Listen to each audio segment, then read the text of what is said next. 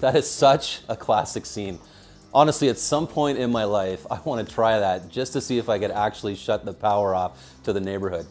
There's just something about having that kind of control over your neighbor's cable feed. You know, as I think about Clark's reaction, I feel like heaven's rejoicing is a thousand times bigger when we experience our spiritual gifts and we use them for God's glory.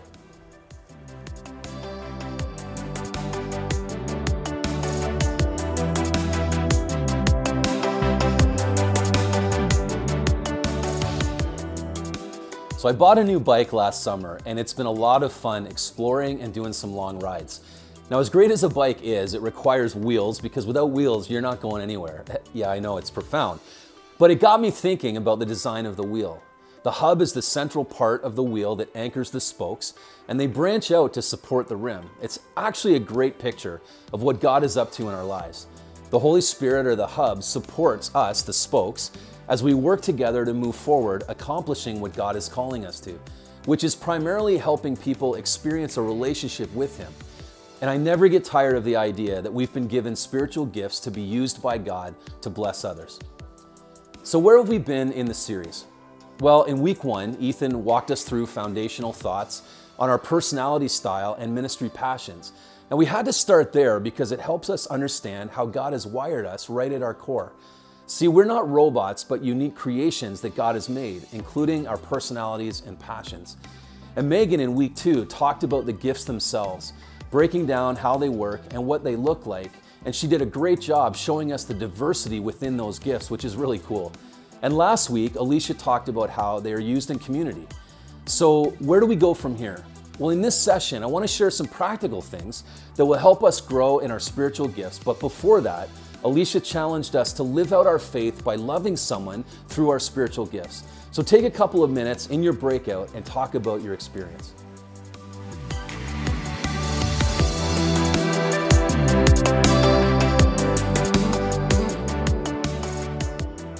Welcome back, everybody.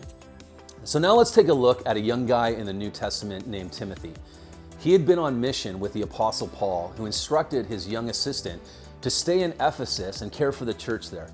He was likely in his late 20s, early 30s, so pretty young to have such an important role. Now, if you read 1st and 2nd Timothy, it's clear that he was gifted in service, evangelism, leadership, and no doubt administration. Now, this didn't all just come to him on his own.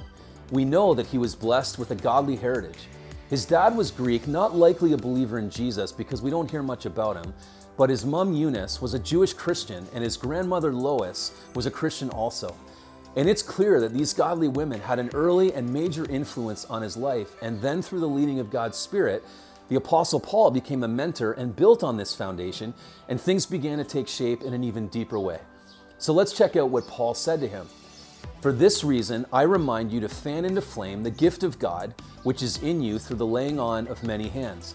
For the Spirit God gave us does not make us timid, but gives us power, love, and self discipline. That's 2 Timothy 1 6 and 7. We've heard in this series that gifts are meant to be used, and this is why Paul used the metaphor fan into flame. Literally, it means to rekindle, to stir the fire, or to keep it blazing. It's this idea that once the fire is going, it takes effort to not let it die out, and like a fire, it starts small and then grows into a blaze. See, our spiritual gifts don't come fully assembled out of the box. Now, don't get me wrong, they're perfect because they've been given by the Holy Spirit, but we have to grow into them. Now, hopefully, you've thought about your personality, passions, and you've taken a spiritual gifts test that has helped you find a starting point. So, take a few minutes in your breakout room and talk about what you've learned about personality, about your passion, and the potential gifts that you have.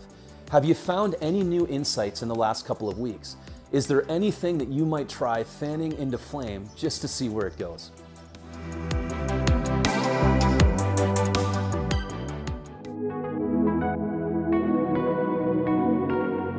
Welcome back, everyone. Well, hopefully that discussion encouraged and challenged you.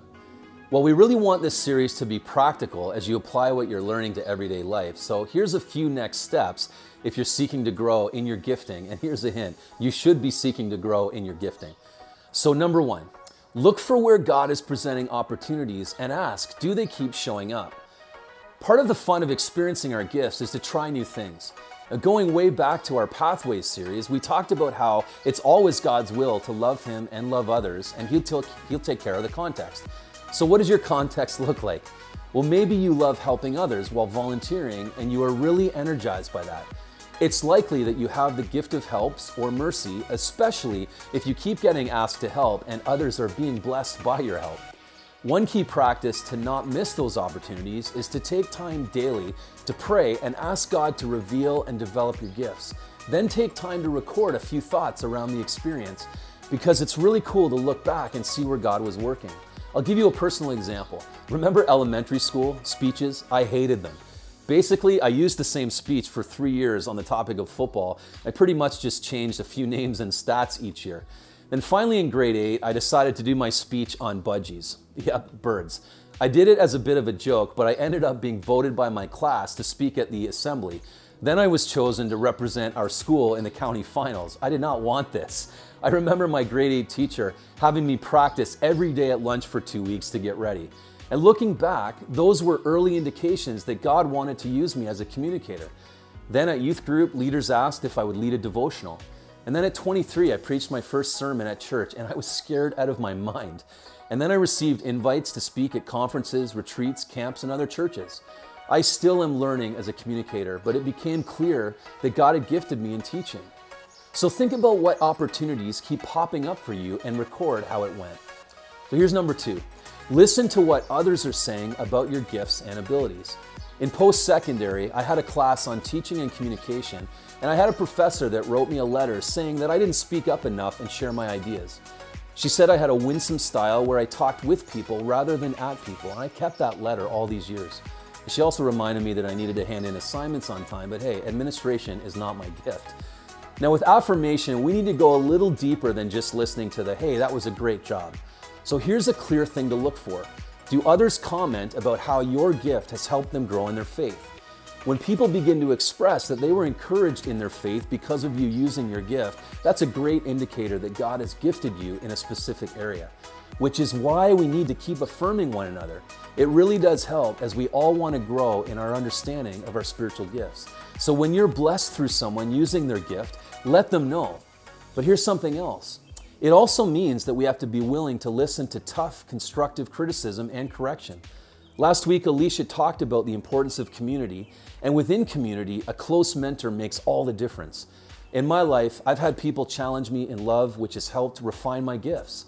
I've had people ask the hard questions about faith and life and are willing to tell me when I'm not at my best. I've had people coach me and give me insights into how to grow. One of the challenges I've faced is getting a bit stuck in my gifts, and then I start seeing them as personal skills, relying on myself instead of letting God's Spirit move in and through me. For example, with teaching, I enjoy being creative because creativity communicates value. I like to take time to really study what I'm teaching, but it's tough to put uh, in the study and be creative when you're last minute, so I might take less time to prepare and end up just talking. Or in leadership, I might take the easier path, making easier decisions, or I have so many moving parts that the way forward is cluttered or unclear. It really comes down to this question Are we living in our own strength, or are we living in the strength of the Holy Spirit? Jesus once said to his followers, I am the vine, and you are the branches. If anyone abides in me and I in them, they will bear much fruit. But apart from me, you can do nothing. John 15, 5. So, how do you know when we're walking in God's strength or our strength? Well, here's a helpful chart that'll help you understand. So if you check out this chart, we're going to see servant and self. So a servant serves out of obedience where they want to serve God, and self is out of obligation where we feel like we have to serve God. A servant is motivated by what God sees. We want to serve Him, where self is motivated by what others see and we want to please others. A servant has the attitude, hey, whatever it takes, and goes beyond expectations, where self says, ah, it's not my job, and they do the minimum.